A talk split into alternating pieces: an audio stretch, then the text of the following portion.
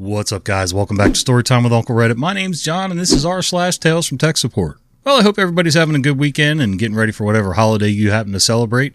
I was going to go outside and decorate a little bit today, but everybody's a little bit under the weather here, and it's been raining anyway, so really don't want to be playing with electricity in the rain, even if it is low voltage. As you can see, my neighbor's got a jump start on things. He uh, he got those lights all around the outside of his house. He got them for his wedding, and they were all white and twinkly and stuff, and for Halloween, he did the you know the orange and whatever other colors go with Halloween, and now he's doing Christmas colors. Of course, I'm noticing the green's a little weird. I have a feeling I have a chroma key setting somewhere on here still set up, and that's why the green's not showing up very well. But uh, anyway, enjoy the festive lights behind us. The cats should be along any time now. They're just scarfing down their dinner, and uh, maybe after one of these stories, they'll make an appearance here to take their little bath. All right, let's do some tech support. This episode is brought to you by Shopify.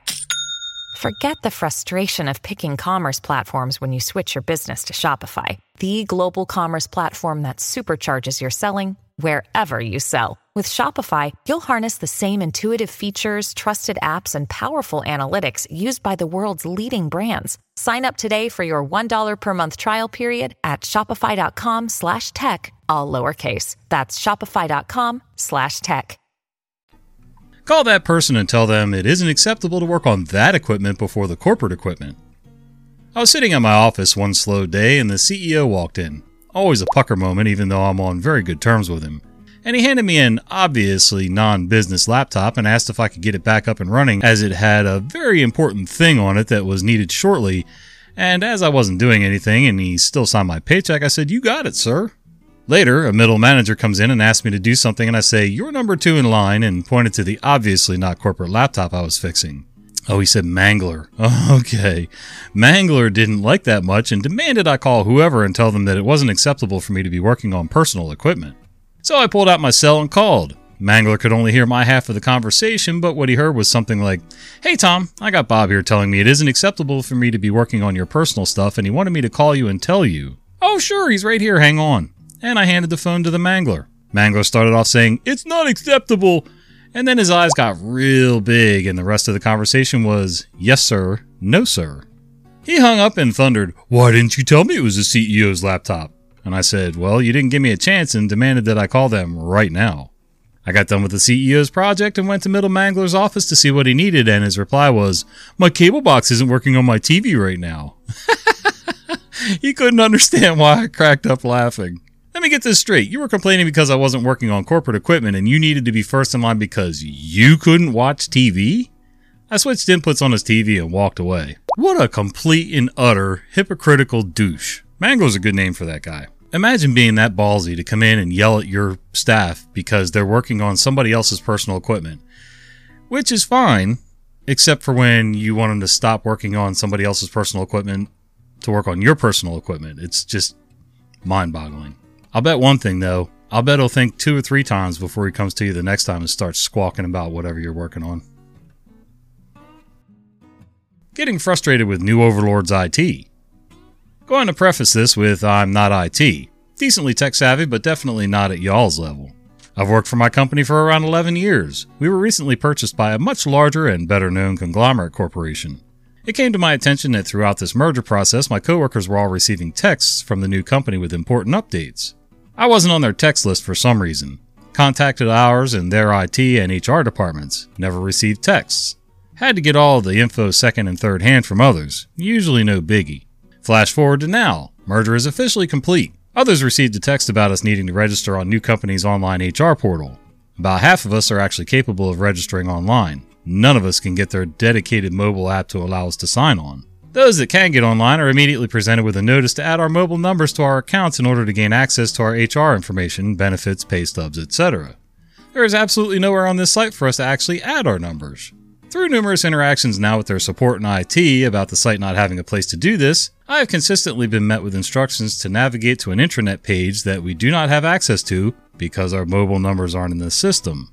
If I try to respond further, a new IT ticket is opened for my response and then immediately closed because I already have an open ticket for the issue. An open ticket that no one's responding to or working on. We have thousands of people stuck in HR limbo because the system won't give us access without adding a phone number, and IT won't fix the link so we can add our numbers. I guess I'm mostly just venting, but wondering if any of you wonderful professionals have any suggestions on how to approach these people to actually get this fixed. I just want to check my pay stubs and make sure nothing got screwed up in the merger. How absolutely ridiculous. Right hand doesn't know what the left hand's doing. There's no communication, no planning, uh, no one department to actually make sure everything comes together the way it should. I just don't understand how there's no higher authority to go to where, you know, somebody can straighten this out and say, listen, you need to fix, I think it's HR needs to fix their part so that the numbers can be added so that the other people can fix their part, you know, whatever. There needs to be one person or one department in charge over all things like that so that things can actually be accomplished and get fixed. Wonder how many months that'll take. Why don't you go and tell the CEO to wait? Worked IT at a company previously that had managers that took it upon themselves to hire interns without talking to HR first and then swing by IT with the intern on their supposed first day and demand user account and email setup and a laptop provided at once because the intern had to start working on an important task immediately. For the sake of the story, you need to know that the CEO is also the founder and owner of the company. One morning, the CEO's assistant swings by IT with panic in his eyes and the CEO's laptop in his hand. Turns out Windows decided to mess up the boot record and wouldn't boot. A not uncommon problem with Windows XP in those days. Problem was that we had a third party hard drive encryption and you had to decrypt the drive before you could check disk on the drive and fix the boot issue. Not hard, but time consuming on a 4500 RPM physical hard drive. The biggest issue was that the CEO was going to hold a presentation at a university seminar in two hours, and the PowerPoint presentation was on the hard drive in his laptop.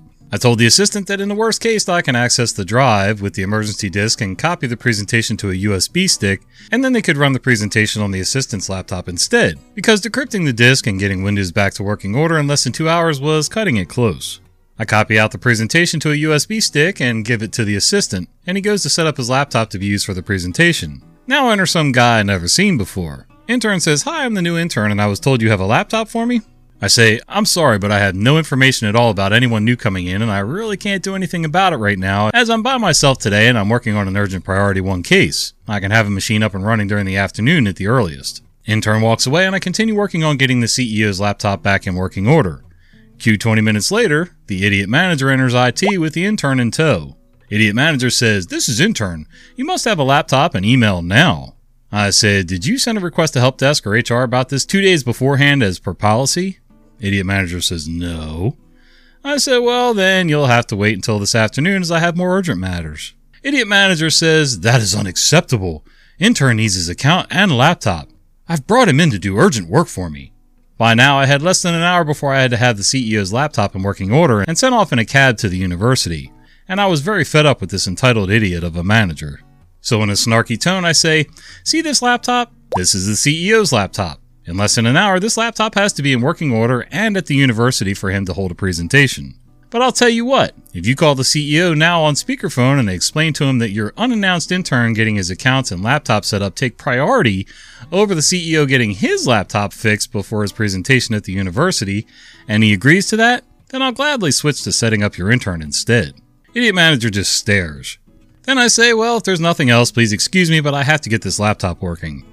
Idiot manager leaves IT with intern muttering something under her breath. 40 minutes later, and I have the CEO's laptop back in working order just in time for the CEO's assistant to collect it and jump in a cab to the university. Later, I got to thank you for all your help from the CEO, and intern was set up and could collect his laptop when he got back from lunch. As they say, bad planning on your part does not constitute an emergency on my part. Exactly. There are company policies and rules in place and procedures for a reason. If you're going to start bringing in interns and employees and whatever last minute or even your last minute changes and start trying to interrupt the flow of everything else that has to happen, then uh, who are you going to blame when everything goes kerflooey and doesn't work properly? The IT guy? Good luck with that. Really, it takes next to no effort to just plan ahead by a day or two. Seriously.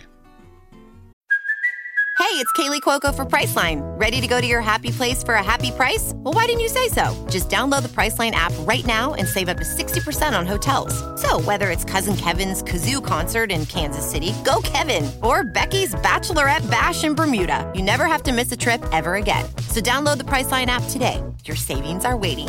Go to your happy place for a happy price. Go to your happy price, Priceline. When you need mealtime inspiration, it's worth shopping Kroger, where you'll find over 30,000 mouthwatering choices that excite your inner foodie. And no matter what tasty choice you make, you'll enjoy our everyday low prices, plus extra ways to save, like digital coupons worth over $600 each week. You can also save up to $1 off per gallon at the pump with fuel points. More savings and more inspiring flavors make shopping Kroger worth it every time. Kroger, fresh for everyone. Fuel restrictions apply. Scanner's not working? Let me have a look at it. We have a branch office which needed a new printer, so they just bought one. After a day or so, we get a ticket that they need help with setting up the printer. Our faces of confusion. They have a printer? Well, okay, let's set it up.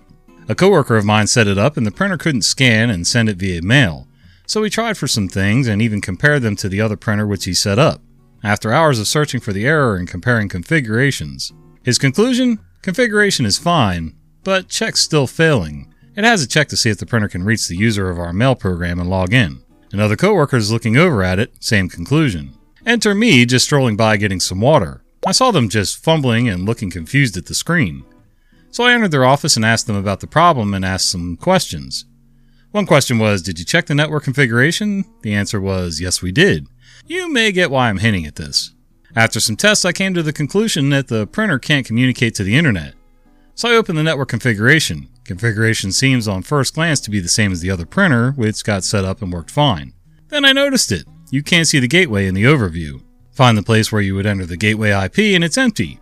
I entered the IP, started the check, and it's working. And I say, well, I'll be on my way getting my hard earned water break. I really hate when that happens to me when I'm sitting there working on something, whether it's digital or working on the car or any other problem. And somebody comes along who hasn't been banging their head against the brick wall for the last hour and just magically in two or three minutes figures the issue out, either fixes it or at least gives me the answer that I need. In reality, they're not any smarter than I am or this IT person. It's just that, you know, sometimes a fresh pair of eyes coming at it from a different angle can sometimes just fix the issue. Well, 411 volts. What could go wrong? Not a story about myself, but a buddy of mine. Disclaimer I'm not a native English speaker, so. Anyway, our boss has decided to open a new branch in Switzerland, and a buddy of mine got selected to set up the hardware. Time frame was a complete horror. You may ask yourself why. Well, he had two weeks to get a working concept with ordering the hardware, prep it, and test. After the hardware was delivered, he went to work doing a 55 hour week to set it up and test his concept. All went well and he was sent to the new branch office. In Switzerland, he went straight to work. He plugged in the NAS and the PSU went poof.